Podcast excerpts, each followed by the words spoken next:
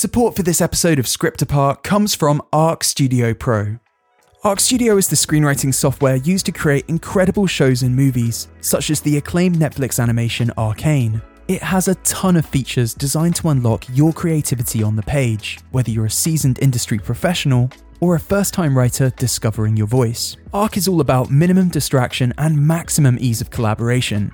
There's an outlining whiteboard for mapping out your story, automatic draft management for keeping those scripts safe, and it also offers real time collaboration similar to Google Docs, making it the easiest way to run a professional writer's room or just to write that great idea for a script that you have with a friend. Try it today. Head to arcstudiopro.com forward slash script apart, where you can get $30 off a pro account by using the code FRIENDS at checkout. Click the link in today's show notes to take your screenwriting to the next level. Support for this episode also comes from Screencraft. Breaking into Hollywood as an aspiring writer can be a confusing, convoluted thing. Fortunately, Screencraft is here to help writers with both the craft of writing and the business of Hollywood. Screencraft has everything for your writing journey, from video lectures starring your favourite writers to hands on career coaching with their excellent writer development team. These guys offer the best screenwriting competitions designed to help your talent shine, featuring judges that really know their genre, from top literary reps to Oscar winning screenwriters. Hundreds of past winners and finalists have started their careers with the direct support of Screencraft. Winners have been staffed on shows at Netflix, Amazon, Apple TV Plus, the list goes on. They've also sold scripts and been hired to write films for the likes of Universal, Lionsgate, Blumhouse, and Hulu. So if you're an aspiring writer, what are you waiting for? Don't wait to check out Screencraft today. Visit screencraft.org or click the link in today's show notes.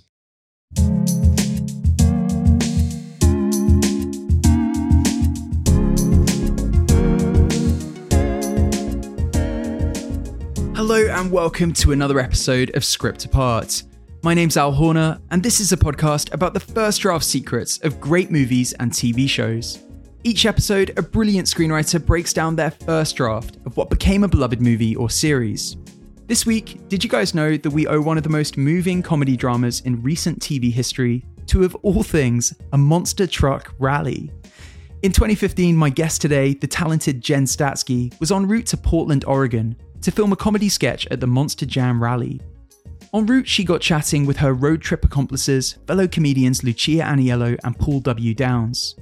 They spoke about the history of unfairly treated women in the entertainment industry. Female comedians like Singing in the Rain star Debbie Reynolds, whose careers were derailed by misogynistic practices in Hollywood. On that day, in that car, a TV show was born that's already won a ton of awards and is nominated again at this year's Emmys. I'm talking, of course, about the amazing Hacks. The show, starring Jean Smart as a comedian in the twilight of her career, and Hannah Einbinder as the young comic sent to write new material for her, is as funny as you'd expect from Jen, whose previous TV writing credits include The Good Place, Parks and Rec, and Broad City. But it's also tremendously emotive. She and fellow series creators Lucia and Paul have crafted a show that's both heartwarming and heartbreaking in its portrayal of an unlikely female friendship that makes each party look at the world a bit differently. In this episode, Jen talks about the thousands of titles explored for the show before they landed on Hacks, the evolutions in the streaming market that have allowed for shows like this one and Barry to so ambitiously blend comedy with drama, and how some of the show's most memorable moments to date were written. This is a spoiler filled conversation if you hadn't already guessed, so if you're yet to see Hacks in its entirety, I'm talking about both seasons here, then you may want to hit pause now, go away and watch the show, it's amazing then come back as we dive into every plot point. Two quick things to mention before we jump in. Number one, if I sound slightly different in this episode, it's because, as I mentioned in last week's show, I'm currently on the road. I'm in Los Angeles at the moment with some work projects, and I do not have my regular mic set up with me. So if I sound slightly different in this episode, that's the reason why. We're working really hard to get the audio quality back up to our normal standards. Thank you so much for bearing with us in the meantime. The other thing to say before we jump into the episode is if you like what we do and want to support the show and help us continue to grow, you can join us on Patreon, where for the price of a single monthly cup of coffee, you can get ad free episodes and all sorts of exclusive bonus content. Head to patreon.com forward slash script apart if you want to get involved there. We really appreciate your support. Okay, that's enough out of me. Let's dive into it, shall we? This is the amazing Jen Statsky talking about the first draft secrets of hacks. Thank you so much for tuning in. You're listening to Script Apart. hosted by me, Al Horner, produced by Camille Demek. Hey Jen, so great to chat with you today. How's it going? Good. How are you? I'm doing good. I'm looking forward to this. I absolutely love this show, Jen. And uh, oh, yeah, thanks. Oh, I mean, I'm also not alone in that, as the, the show's recent haul of Emmy nominations kind of attests. um, congratulations on that, first and foremost. Thank you. Thanks so much. Thank you for watching the show and supporting it. To what degree, Jen, has the popularity of hacks kind of exceeded your wildest expectations? I asked the question because it occurred to me in preparing for this conversation that certainly around the time you were developing the show, there can't have been many comedies in the same vein to look to as a blueprint for success, like comedies led by a female actress above a certain age that confront the disposability of women in the entertainment industry. That's a, a story that Hollywood seldom yeah, allows to sounds be told. Sounds really funny, right?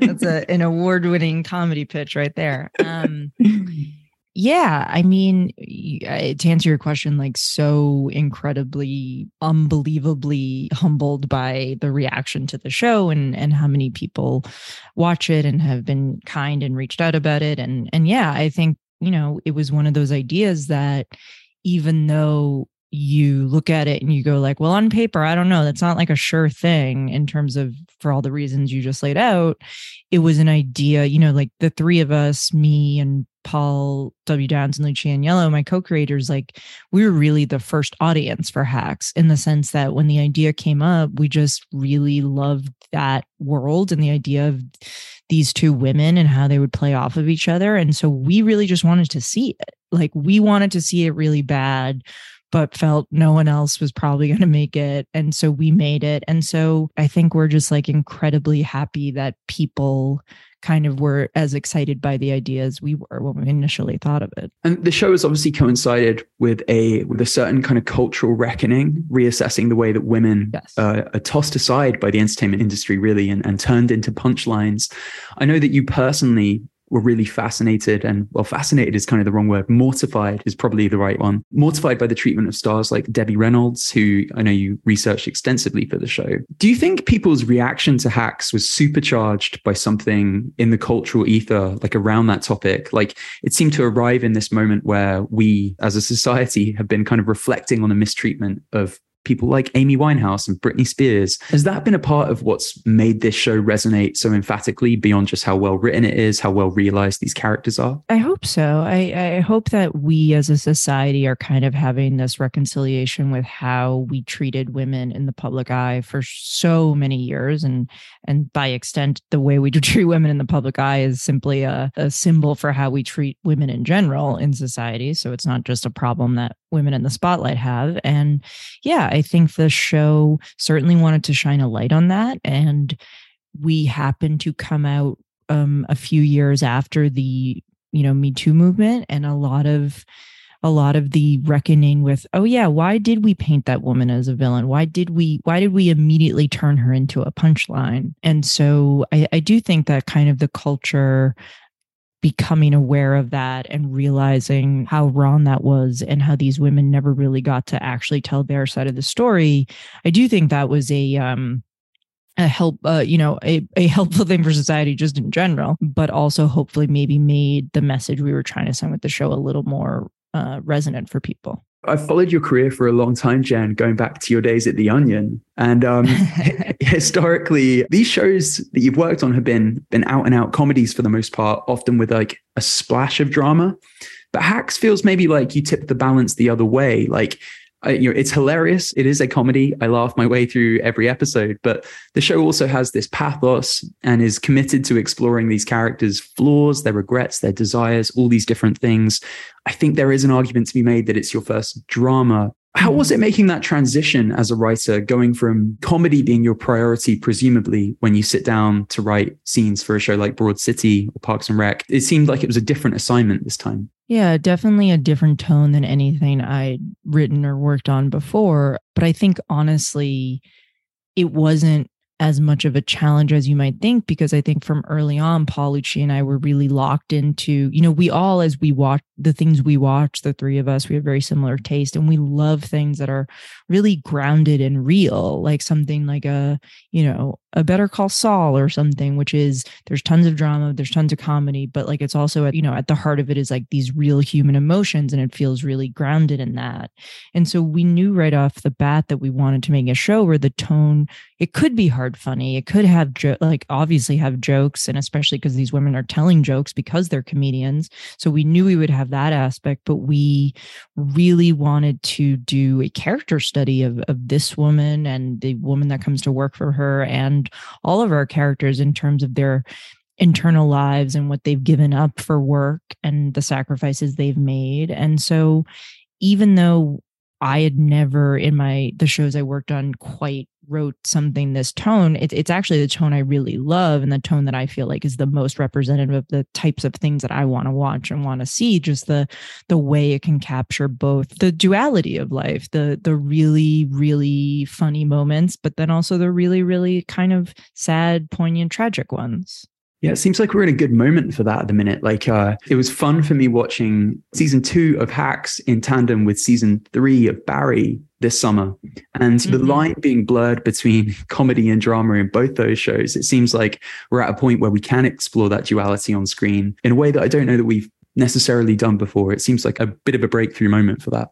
Yeah, I think like it is a a really nice effect of the fact that there's 40,000 television shows now is that, you know, there used to be three networks and like 10 shows, 20 shows, I don't even know, like a very small number of shows and it was just more binary. Like a comedy had to be funny. And sure, like there's plenty of network comedies that have a lot of heart and are huge influences on me, but like it was a little more rigid in the tone. It needed to be a certain tone and explore certain storylines. And same with drama, it needed to be a specific kind of tone. And I think the fact that now television is a place where people are given a longer leash to make the types of shows they want to make and tell the stories they want to tell, I do think there's just more room room. There's more room for all different types of shows. And thank God there's more room for all different types of voices and different people we get to hear from. So I think you're exactly right. I, I don't think Hacks necessarily is a show getting made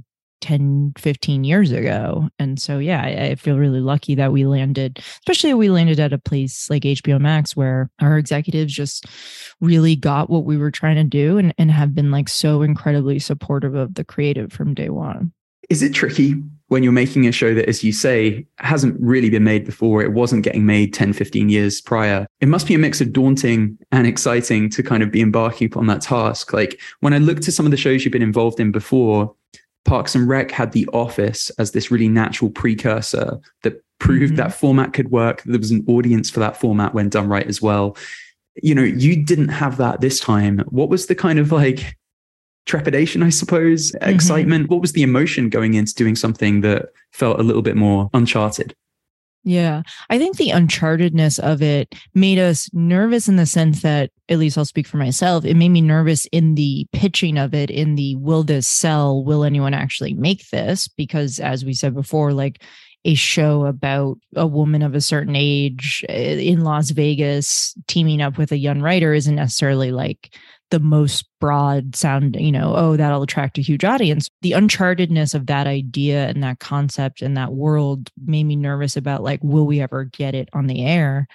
In terms of the storytelling, it was actually a benefit. It was it was something that made it really exciting to us, I think, is that it felt very fresh. It felt very like this is a relationship that I haven't really seen before because with the exception of a few shows like something that happens a lot and you know this is a reason why so many people when i worked on broad city i think were so were such fans of the show was that yeah. for so long women on television the the roles are like mother daughter and that's their relationship to each other or oh it's um they're the wife they get to play the wife or the girlfriend and so we're slowly uh sadly slowly evolving the types of women that we get to see on screen and this is you know this is a working relationship between two women. The thing that brings them together is their work. A thing they're talking about a ton of their time is their career and their work and that's that's fairly novel you know? I i grew up in and I didn't, you know, there weren't shows like that even when I grew up. And so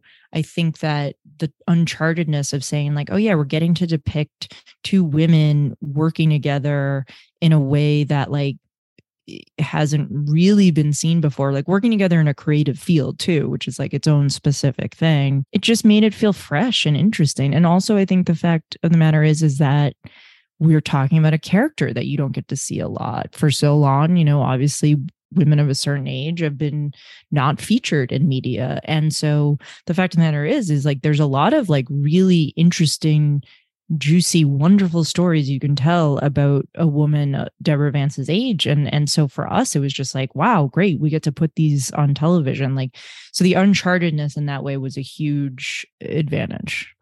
And was it refreshing for you? I don't want to make any presumptions about your writing process jen but you know presumably on a show like the good place or broad city yes you're moving forward with plot yes, you have a story to tell, but you know, perhaps when you sit down to um, write a scene for a show like Hacks, in comparison to those shows, you know, the, the driving force each time isn't to find the biggest laugh, isn't to find the funniest joke. You're taking part in a different task. Yeah, it's a little bit less, you know, Parks and Rec was like a super joke dense show. There were a lot of jokes per page. Like it definitely it's a little bit different in that way. And yet I do think if you look on the page at Hacks, the scripts we write, we very rarely have a scene without a joke. There's never like just straight drama scenes really. Maybe we've done some. Even in our most dramatic scenes, I can think of a joke we put in. So, but yeah, it is definitely it's a different rhythm than when you're writing Parks and Rec or a Good Place script. And on the surface, the show appears to be a classic kind of odd couple comedy. You have these two characters separated by generational differences with dramatically different worldviews who are then thrown together by circumstance and they need each other, even if at first they're kind of reluctant to admit it. Yeah. There are ways in which Hacks kind of fulfills that comic setup. And then there are ways in which it turns it on its head, which um, hopefully we can get into. But if you wouldn't mind taking me back, Jen, to that initial conversation with Paul and Lucia en route to the monster truck rally, it, it sounds like from what you were just saying there that it began as a character piece. The idea for the show began with Deborah. What were some of those early conversations about who Deborah might be? And at what point did you realize that the best way to tell her story was to pair her with another character in that kind of odd couple premise? Yeah, we basically Monster Truck Rally is mentioned because, and this has been covered. I'll tell the listeners in case they haven't heard, which of course they haven't heard. It's not a famous story. Is that Paul Lucci and I came up with the idea for Hacks in 2015 while we were driving up to Portland, Maine, where Paul was filming a sketch for his Netflix sketch special, The Characters. He was filming a sketch at a Monster Truck Rally, and Lucci and I were along to help him, like just pitch jokes and make it. And on that ride, we were just talking about women in entertainment and, and specifically female comedians and really wonderful ones who never really seem to get as much credit and praise and their due like their male counterparts did and and just why that was. And also you know i think the idea of the ava character came in for a couple of reasons. One is because you know especially Lucci is as women in our mid 30s like we benefit so much from the women who came before us the women who who did stand up and did comedy and got it was in writers rooms where they were the only woman in a room of you know 18 men like we really benefit from the paths that they um, carved for us. And so it was part of it like oh us us wondering like oh do we do we recognize that enough? Do we talk about that enough? Do we do we even fully understand it ourselves? And so it was partly that and it was also partly the fact that i think with we wanted to explore this character of deborah vance and this larger than life figure and the ecosystem that kind of forms around a very famous powerful person. But you know the truth is is Uh, stories the good stuff happens where there's change and growth and you have to butt up against something and then come out better on the other side. And so i think there's a show you, still worth watching in deborah vance struggling to maintain relevancy and, and further her career but the truth is is like it's really the show to us is a love story between these two women. It's a love story about how much they love each other about how much they make each other better and about how they love the work. And they have this unique love language that is their bond over their creative work. And so for us we did want to tell this story of a woman of a certain age who's a, a larger than life comedian who hasn't quite got her due and, and her changing and growing. But we also really wanted to depict a unique, special, creative relationship that we hadn't really seen before. So, how did you then end up creating Ava in response to Deborah? Like, who was she to you? And what were the ways in which you were reverse engineering her to a degree from Deborah, from Deborah's worldview, from her quirks to create yeah. conflict, to create comic potential? I think that, like, you know, it's interesting. We definitely, she kind of just became a character that we were excited to talk about and write stories for just as organically as Deborah. Honestly, it wasn't like, oh, Deborah's this way, so Ava should be that way, because then they'll be in conflict over it. Like it was, it was more. Ava feels like a character. You know, there's there's parts of all three of us in her. Like, granted, she's in her mid twenties, so she's like a decade younger than us, but there are definitely parts of all of us in her as a comedy you know we are comedy writers so she is a comedy writer and so that's somewhat autobiographical. As big as deborah vance is as a character we also want the show to feel like real and grounded. So we really just wanted ava to feel yes interesting but also really real and grounded. And like oh yeah that's what i know comedy writers to talk and be like. That was kind of how she formed. And and yeah just someone who maybe you know, I think we also were really interested in exploring, like we've said before, like women on the fringe, women who the entertainment industry has pushed to the side. And we were interested in the seduction of Hollywood and how people can get really like lost in it and their value system can become all about who's cool and who's do who's having a the cool Hollywood party and and what's the hot person to be working with this this year or whatever. And so we wanted someone like Ava to have been seduced by that and fallen into that and fallen victim to that. And then in a split second realize you can lose it and you can get pushed to the fringes just like Deborah Vance did. And okay i find myself on the outside now and i've fallen prey to this not great value system how do I grow and be better?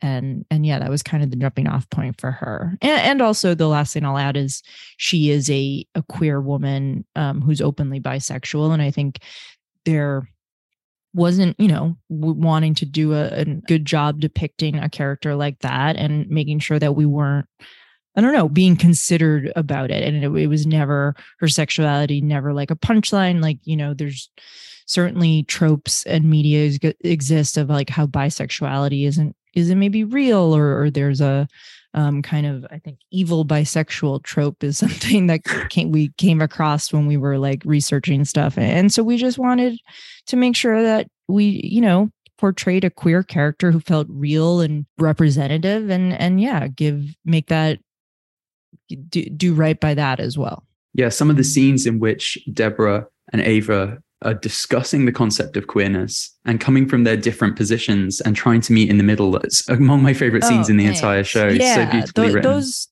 thanks. Those are some of our favorite ones to write as well, because, you know, so much of exactly what you just said, meet in the middle is such a key aspect of it. Because I think that there's, and I've said this before, but I think there's a bad version of hacks where one person is always right and the other's wrong and it's like uh, it seems like she's just lecturing her and it's like you silly boomer you don't get it or whatever. Like I, I think that could happen. And so i think for us our kind of north star is always like they should each be a little bit right and a little bit wrong and they should each have a pov that makes sense and we can we can argue for ava's point she's making as much as we can argue for deborah's point she's making. And i think that allows those scenes to feel nuanced and interesting and like they're trying to find that middle ground or they're fighting over it but maybe eventually get there which i think hopefully feels more interesting to watch than someone just like than they're just being pedantic and someone being lectured to. And also i think hopefully hopefully feels hopeful uh which like feels hopeful in terms of people being very different having different perspectives having different um places they come from and yet finding middle ground Yeah, I think the bad version of hacks that you suggested could have been made, or certainly a simpler version of the show would have had these characters, their differences accentuated to a point where it's just about creating conflict between the two. It's just about that yeah. disparity. But instead, there's, and it only really occurred to me kind of getting to grips with some of the scripts, getting, uh, you know, watching the show again there's a lot shared between the characters despite their differences like yeah. when we meet ava her career is kind of in the gutter because of a joke that she told online. They're both hanging on to their careers by threads. They're united by the ways in which they've been made disposable by their industry, in which women are kind of constantly on precarious ground in ways that their yeah. male counterparts, uh, you know, maybe aren't. Can you tell me about sort of like finding the common ground between these two characters in this odd couple setting and sort of threading that in? It's so subtly done. Oh, thanks. Yeah, that you're exactly right. That is a big part of these characters as well is the fact that and you know that's a classic odd couple thing right? Of like oh they clash and they're so different but they don't want to admit it but actually they're pretty alike too you know? Like that is we are following like kind of classic odd couple uh, moves there but i think it's really satisfying. It's satisfying when the audience realizes that they're actually not as different as they may have thought at first. And so yeah that was always exactly what you're saying this idea of being on precarious ground in Hollywood and having you know getting pushed to the fringe and then what do people on the fringe do to stay afloat? Like that was always very much so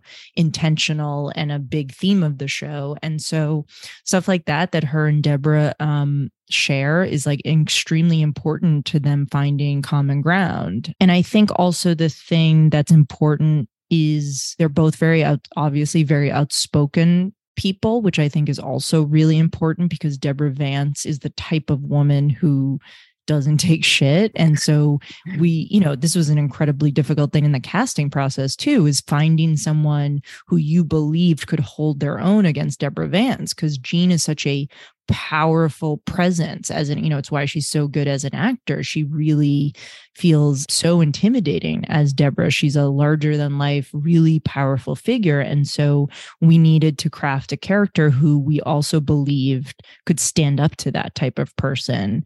And i think initially our way into that was making ava someone who yes is entitled but also i think has a one thing that is like a reason I think she's able to give Deborah a lot of advice and a lot of moral advice and kind of guide her throughout this season is I think Ava has a really strong sense of justice. She's able to speak out about things when she feels they're wrong. And so that was also, you know, give, giving that to her is a similar thing. That's another similarity they share. They're both very outspoken. They may be outspoken about different things, but they're both outspoken and they're both loud and they're both kind of unapologetic for it. And that is a very important similarity between them as well because I think Deborah Vance would just if someone is like quiet and meek and not sure of themselves, I think she eats them alive. hey, this is Al, just jumping in to tell you about two of our great sponsors this week. If you've written a script and are wondering what step to take next, well, you need to check out We Screenplay. We Screenplay not only offers amazing free resources for emerging writers, like virtual events where your questions are answered by leading Hollywood professionals, it's also the industry's number one script coverage service. With incredible 72 hour turnaround and format specific feedback tailored to your specific goals, We Screenplay is used by thousands of writers in every phase of their career, from first time writers to Oscar winners. So if your script is ready to go, check out one of We Screenplay's labs, where dozens of writers have been repped, optioned, and staffed as a direct result of their real life industry meetings and hands on workshops. Don't stay stuck, We Screenplay wants to help. Head to WeScreenplay.com to find out more, or click the link in today's show notes. Support for this episode also comes from Arc Studio Pro. Screenwriting to me is all about immersion I want to stay immersed in that dreamy, fantasy like state while I weave my story and craft my characters. I don't want to be distracted by anything, and I certainly don't want to be thinking about text formatting. Arc Studio Pro understands that. It's so intuitive, it has a minimal and, dare I say, beautiful interface that allows me to stay completely focused on the story I'm trying to tell. To take your screenwriting to the next level, visit arcstudiopro.com forward slash script apart, where you can either download a free version or get $30 off a pro account to unlock its full host of amazing features. Use the code FRIENDS at checkout to get that discount. That's arcstudiopro.com forward slash script apart. Okay, let's get back to the conversation.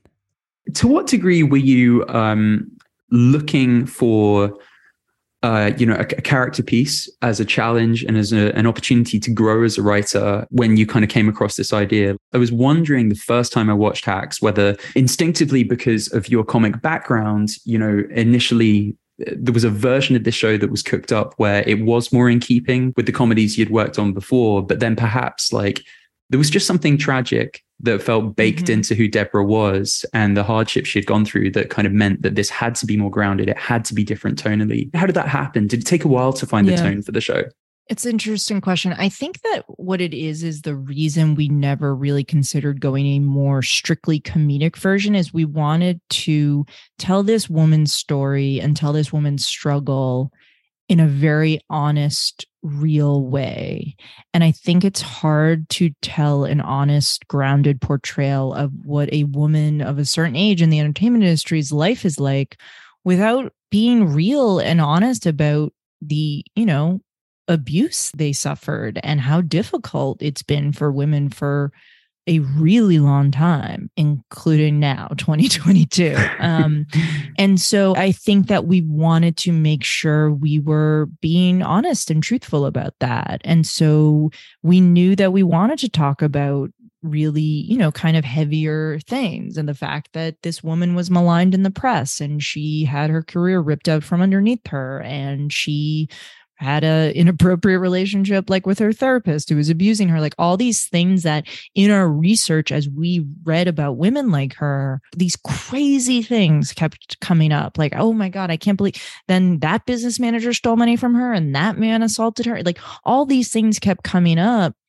one after one after another. And, I, and i'm thinking i'm reading i'm like well if one of these things happened to me i would curl up in a ball and and i would give up. And so many of these women had to be tragically had to be teflon. They had to be they had to keep dealing with this quite frankly bullshit and keep going. And their career is a testament. The fact that you if you know about them that is a testament to the fact that they kept going after all those things they dealt with. And so i think we just wanted to not sugarcoat that be really honest about women's struggles in this industry and just in general and do a truthful depiction of it. And and to be honest i also one thing where we've been very touched by and i certainly was during the me too movement was wanting to honor the women whose stories we don't know the women who had to put up with all that and and for very good reason said i i can't keep doing this i won't keep doing this it's too you know like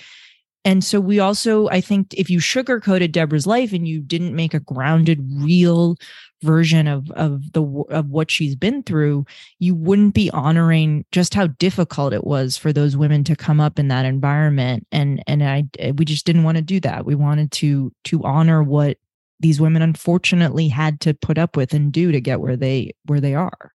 Yeah, and what's so well observed, I think, is you know that endurance test of just staying stubbornly in the game and enduring the hardships of Hollywood, it has an effect and it kind of calcifies you as a person. And it totally. there's there's a coldness and hardness to to the character that is so just feels so real, feels so like lived in. Thanks. There's a quote that I read of yours in which you describe one of the benefits of working as a trio is that you know there's always a tiebreaker when arguments arise, Jen.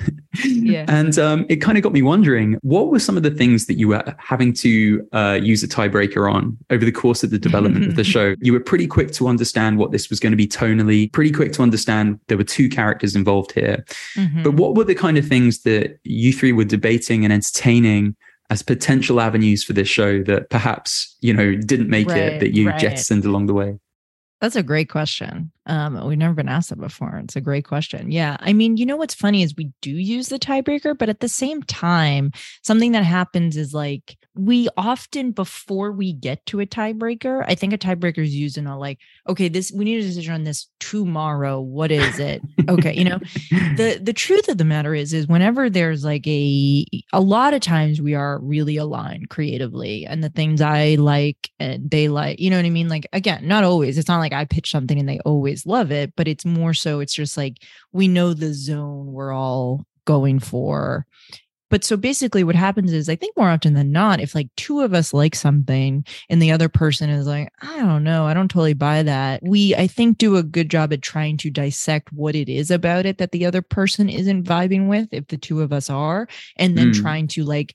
adjust for that and make it like okay well, well then what if it's this and trying to get the pitch to a place that that person goes like okay yeah that is that works and so i think that that it's less so using tiebreakers and more so being willing to hear why someone maybe isn't vibing on something and go like okay well maybe we can tweak it this way. Does that help? And it's like yeah usually it does. Which i think is it it's it maybe sounds laborious to some people, but I, I think it's like a kind of a nice system in the sense that it's like every idea, and granted, we have a fantastic writer's room as well who do this, but when every idea has to be kind of approved by the three of us, there's like a built in audience, right? It's like I pitch something and then it's like two people who are saying, like, yes, that's good or whatever. And if there's a flag to raise, if someone's like, ah, I just don't buy that, that might be something an audience member is going to say. Is like, I don't buy that.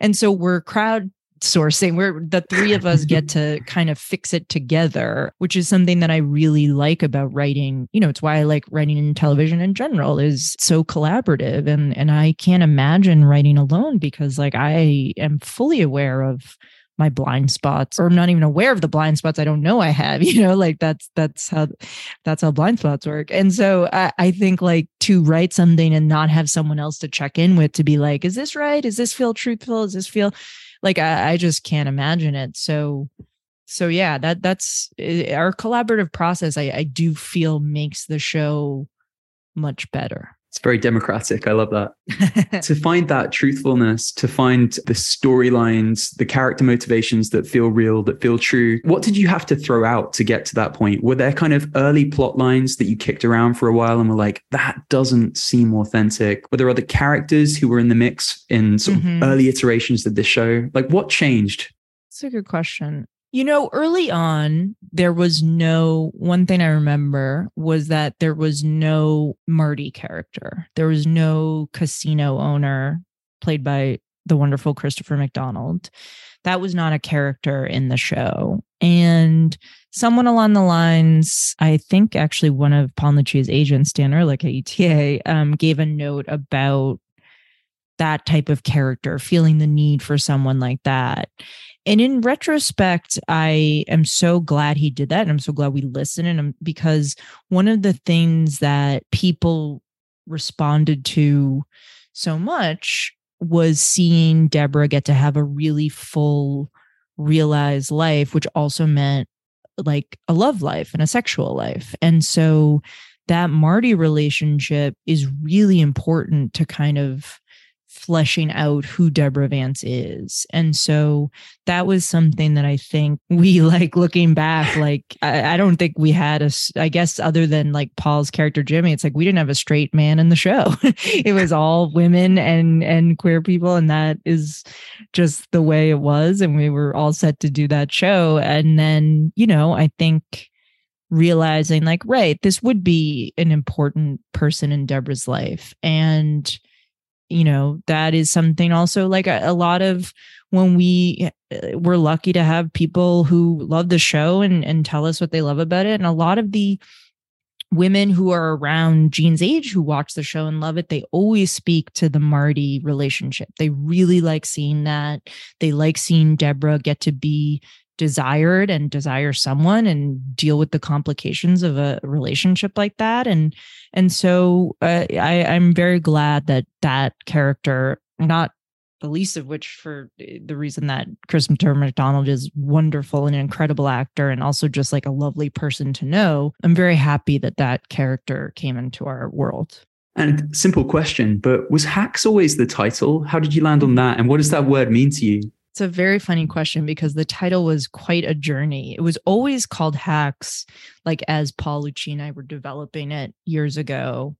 And then once we finally sold it, I think there was like a little bit of, I don't know, is that it? And then we heard from the network and studio that the title we weren't going to be able to use it because there was a like CBS show about computer hackers named Hack or Hacks or something and so it was off the table and so we went through hundreds of thousands of title alt titles trying to figure out what this show could be called. When we when we shot the first season actually it was still untitled Jean Smart project on all the call sheets. We really didn't know and Jean loved hacks. She always wanted to be hacks. I remember she was just like, let's, can we just call it hacks? And we were like, we can't legally, we can't. And then something happened. We kind of made our final plea of like, we do think hacks is the best still. And they, I don't know, the the legal teams got together and figured something out and we were able to call it hacks. And you know, hacks, I think it's it's what it is is like it's a derogatory term that is kind of used to write someone off. Oh, like, ah, they're a hack.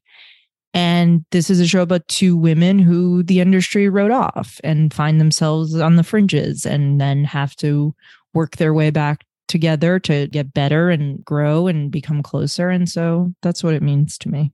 And a little while earlier, you mentioned the word autobiography. You know, I'm curious, like to be able to write these characters with such authenticity and to lend them that groundedness. Are there any lived experiences of your own or any of the three of you that you were able to feed into these characters? Or was the empathy with which you would realize these characters, was that based completely out of your research of the real life people who went through these ordeals? Mm-hmm. Like how much autobiography is in the show, Jen?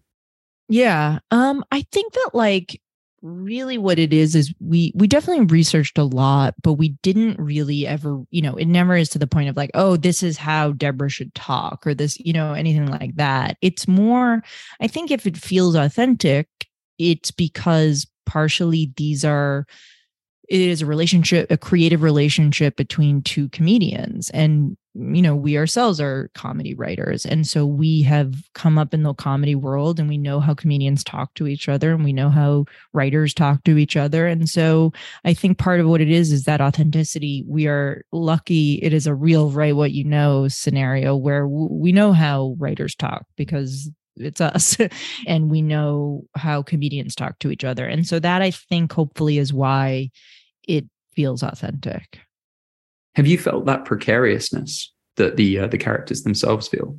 Yeah, definitely. I mean, I I think I don't know. The longer I work and the more I, I am lucky to accomplish, like I still am like, oh yeah, I don't know that that precariousness feeling ever goes away. And sometimes you feel more precarious the higher you get. Ironically, like I, I remember, you know, my first job was being a late night writer on Jimmy Fallon, and I remember for like, and I was very lucky. I got that job very young. I was like 24 or 25. But I remember for the years before that, struggling in New York, being a, a you know, I worked at a restaurant. I was doing a little bit of stand up and then quit pretty quickly. Um, but I was doing like sketch comedy and improv and and writing scripts. And I had gone to film school and I was really, really unsure of, you know, what the what the future held. And uh, as as you are in your early 20s. Um, and I remember thinking like, oh, but as soon as I get and I and I was very insecure is the other thing. I was very insecure about my writing and my ability. And I remember thinking like as soon as you get, oh, you just got a professional writing job, if you were just like paid to do this, then I would feel amazing. Then all those insecurities, they'll go away. And then I realized when I got that job at late night, I was like, oh, I've never felt more insecure. It got worse. and that is I don't know what that is, to be honest. I guess the stakes got higher and that made it scarier. But, you know, I think I, I think like you'd be a fool to think, oh, I've made it in this industry and now it's smooth sailing and nothing will ever not, I'll always be on top. Like it, it is an industry where, especially comedy, like it favors the young and it favors kind of the thing of the moment. And it's fleeting the thing of like oh this person's hot now. Like it's fleeting. And so that's scary but it also i think can serve you can use it as a tool to remind yourself like right that stuff is so fleeting that if i try to hold on to it or build my whole world around it and make it the be all end all of everything, I will ultimately be incredibly disappointed. And so perhaps all I can do is lean into the relationships I'm making on the things I'm making and, and lean into the work and feeling good about it, regardless of the outcome. That is kind of all you can really do once you realize just the fact that it will always be precarious. And when outlining a show or a season of a show like this, what's your North Star in terms of how you lay out episodes? Because, um, well, yeah, you'll have to clear this up for me, Jen, because like the first time I, I experienced Hacks, I felt full of admiration for the way that so many of the plot lines, so many of the episodes, they all ladder up in a way to the sort of mm-hmm. theme of the show and the idea of exploitation. You know, there's that great episode um, in season one where, you know, there's the storyline involving the lecherous former club boss and his lecherous successor. In episode mm-hmm. nine, there are those two producers who are kind of interested in hiring yeah. Ava because they want to exploit her stories about Deborah. Mm-hmm. The first time I watched it, I felt or I sensed this kind of intention where you were making sure everything that happens to these characters, every place they go to in each episode speaks to the larger message of the show. But then it occurred to me while rereading these scripts that maybe that's naivety and maybe actually just like the entertainment industries, you don't have to go far to find those themes because exploitation is everywhere. yeah. How are you laying out those episodes and what happens to these characters over the course of a season? Well, thank you, first of all, for noticing that. I mean, certainly we are very intentional with theme and we do talk a lot about well what are general like what are the ideas we want to explore? What are you know in terms of yeah like that episode where there's a dealing with a, assault in comedy clubs. There's idea or in episode two of five like competition among women back when deborah was coming up in the stand-up world. Like there's certainly ideas we like to explore and say oh yeah that's kind of it's i want to explore this and do an episode about this and thematically address this. So it certainly is intentional. But to your point when it comes to the fact that there's a lot of like show business exploitation floating around in the in the show like yeah that is even I think it is intentional, but it's also like you're, it, it is just kind of a reality. You know, it's interesting. A lot of times people say or ask, they say like, is hacks a satire of the entertainment industry? And like, I, I loathe to step back and kind of make judgments on my, like say what my work is or isn't. I, I, but I've never really thought of it as a satire. I don't think that that is what our goal is. Our goal is to kind of like, I think just pro- present a real grounded story of these women. And so i think what you're you're hitting on is like there is a lot of that in the entertainment industry and it can be really unpleasant. And i think exactly what i was just saying before about you can realize that there's a lot of unpleasantness in this industry. It's a it's really competitive. It's really cutthroat. It's really precarious as you said. Your position is always on shaky ground. And the point is is that again, it's about the relationships and it's about leaning into that. And so we always want to, I think, surround Ava and Deborah with that those worlds, but they get to lean into each other and they get to find salvation in each other. And they won't always know to do that and they will struggle with that. And sometimes they will go away from that. But that is kind of what we want to want to depict. So it's intentional for sure. And it's also intentional that we're saying like yeah yeah focus focus on each other focus on your relationships focus on the creative work you do with someone you love creating with I'm just going to skip through some of my favorite moments from the show, and hopefully you can tell me a little bit of, of how you got there, how you arrived at that creative decision. Sure. Love to. One of the great moments in season one, the end of that season, Deborah kind of discovers that there's a thrill and a release to being vulnerable and telling comedy from a place not of persona, but of vulnerability and of truth. And um, mm-hmm. I was curious whether that was something you experienced for yourself, whether you had to come to that realization at some point in your career and you discovered that actually, when you're revealing a part of yourself and it, it's funny, but it's also mm-hmm. real, that, that yeah. there's more meaning, there's more value in that.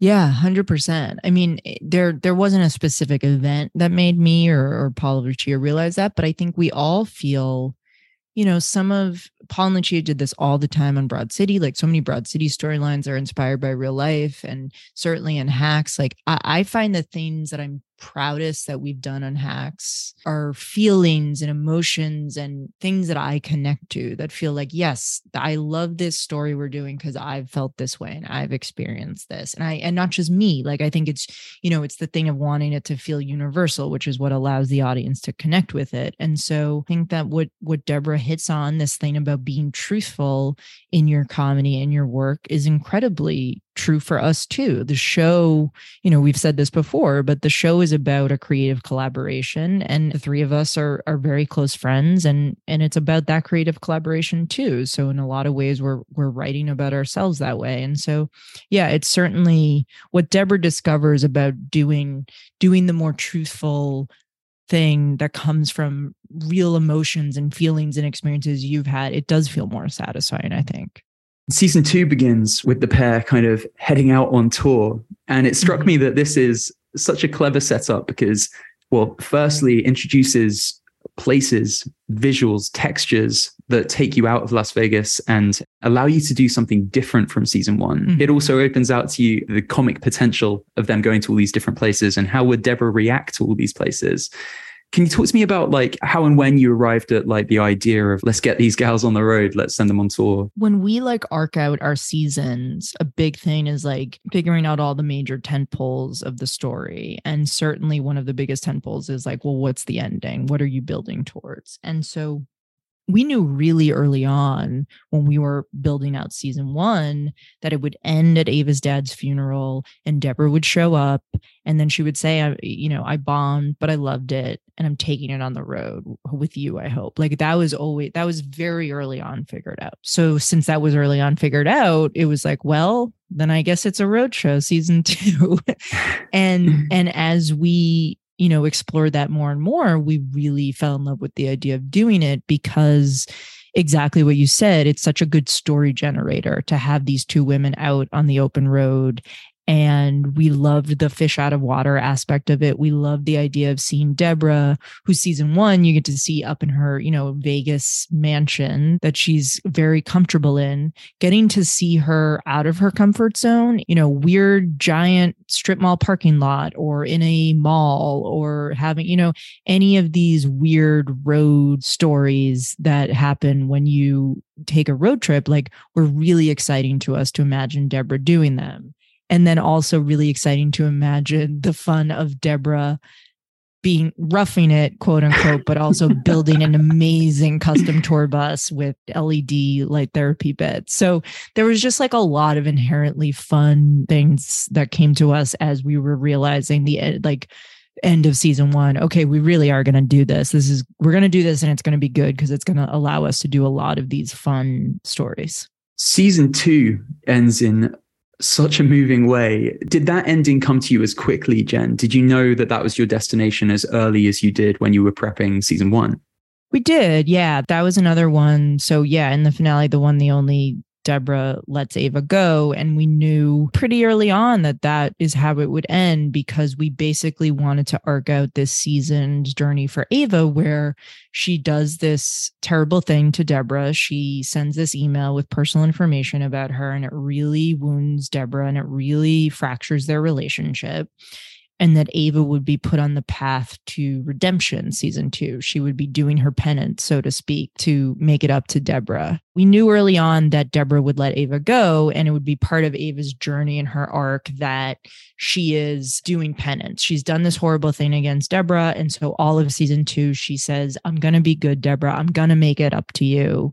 And in doing that, you know, again, always wanting to explore the ecosystem around a very powerful, famous person these people who are larger than life, like the people around them can really lose their sense of selves in service of this very famous, very powerful person. And that is Ava's journey, season two. She kind of becomes all about Deborah, devoted to her and devoted to doing the work.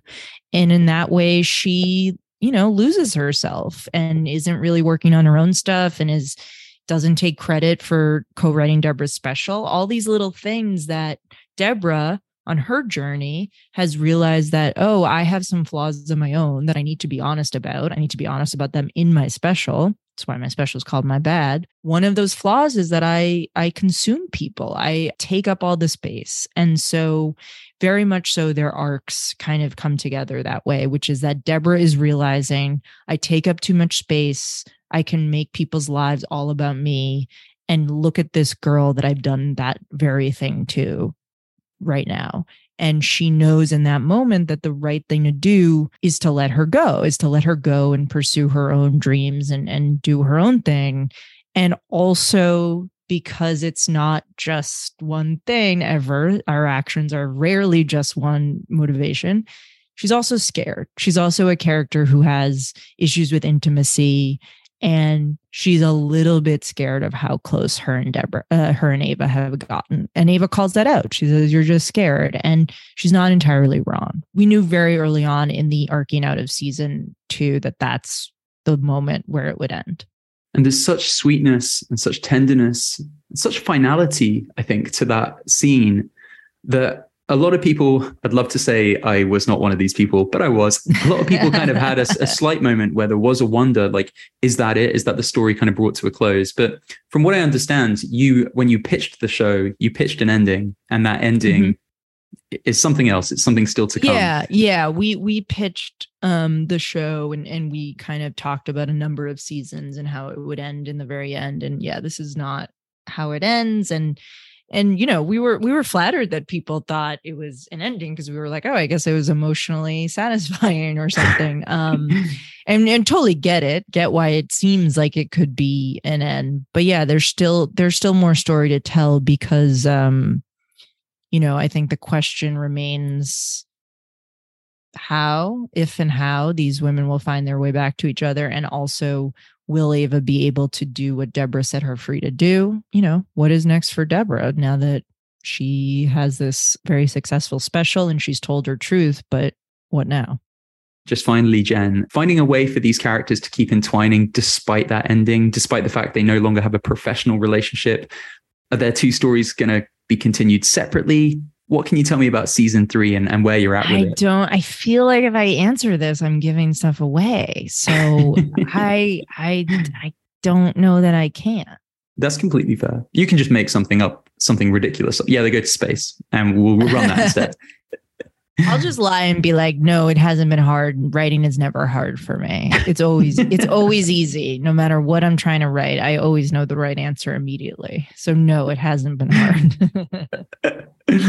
Writing is easy. There you have it, listeners. Jen, this has been so much fun. Thank you so, so much for joining me today. Such a pleasure. Thank you for the wonderful questions. Oh, it's been such a joy. I've been looking forward to this for a long time. Is there anything beyond hacks, you know, you'd like people to know about or any parting message that you have for listeners who perhaps have been, you know, following your work as I have for a long time and have been really inspired by your career? Um, no, no parting messages. Just um yeah, I think for anyone listening who's an aspiring writer or, or writing and, and trying to trying to get stuff made and and get stuff through like i think the the message of hacks is is very much so to like lean into loving the creative work and also loving who you get to make it with. So i think like finding your people out in your creative community is really important and i i encourage you to do that. And um yeah, nothing else except just spread the good word of hacks, spread the gospel of hacks, watch hacks on HBO Max. Jen, thank you so much for this. This has been so much fun. Thanks for having me. You've been listening to Script Apart, hosted by me, Al Horner, produced by Camille Demek. Thanks for tuning in. We'll see you next time.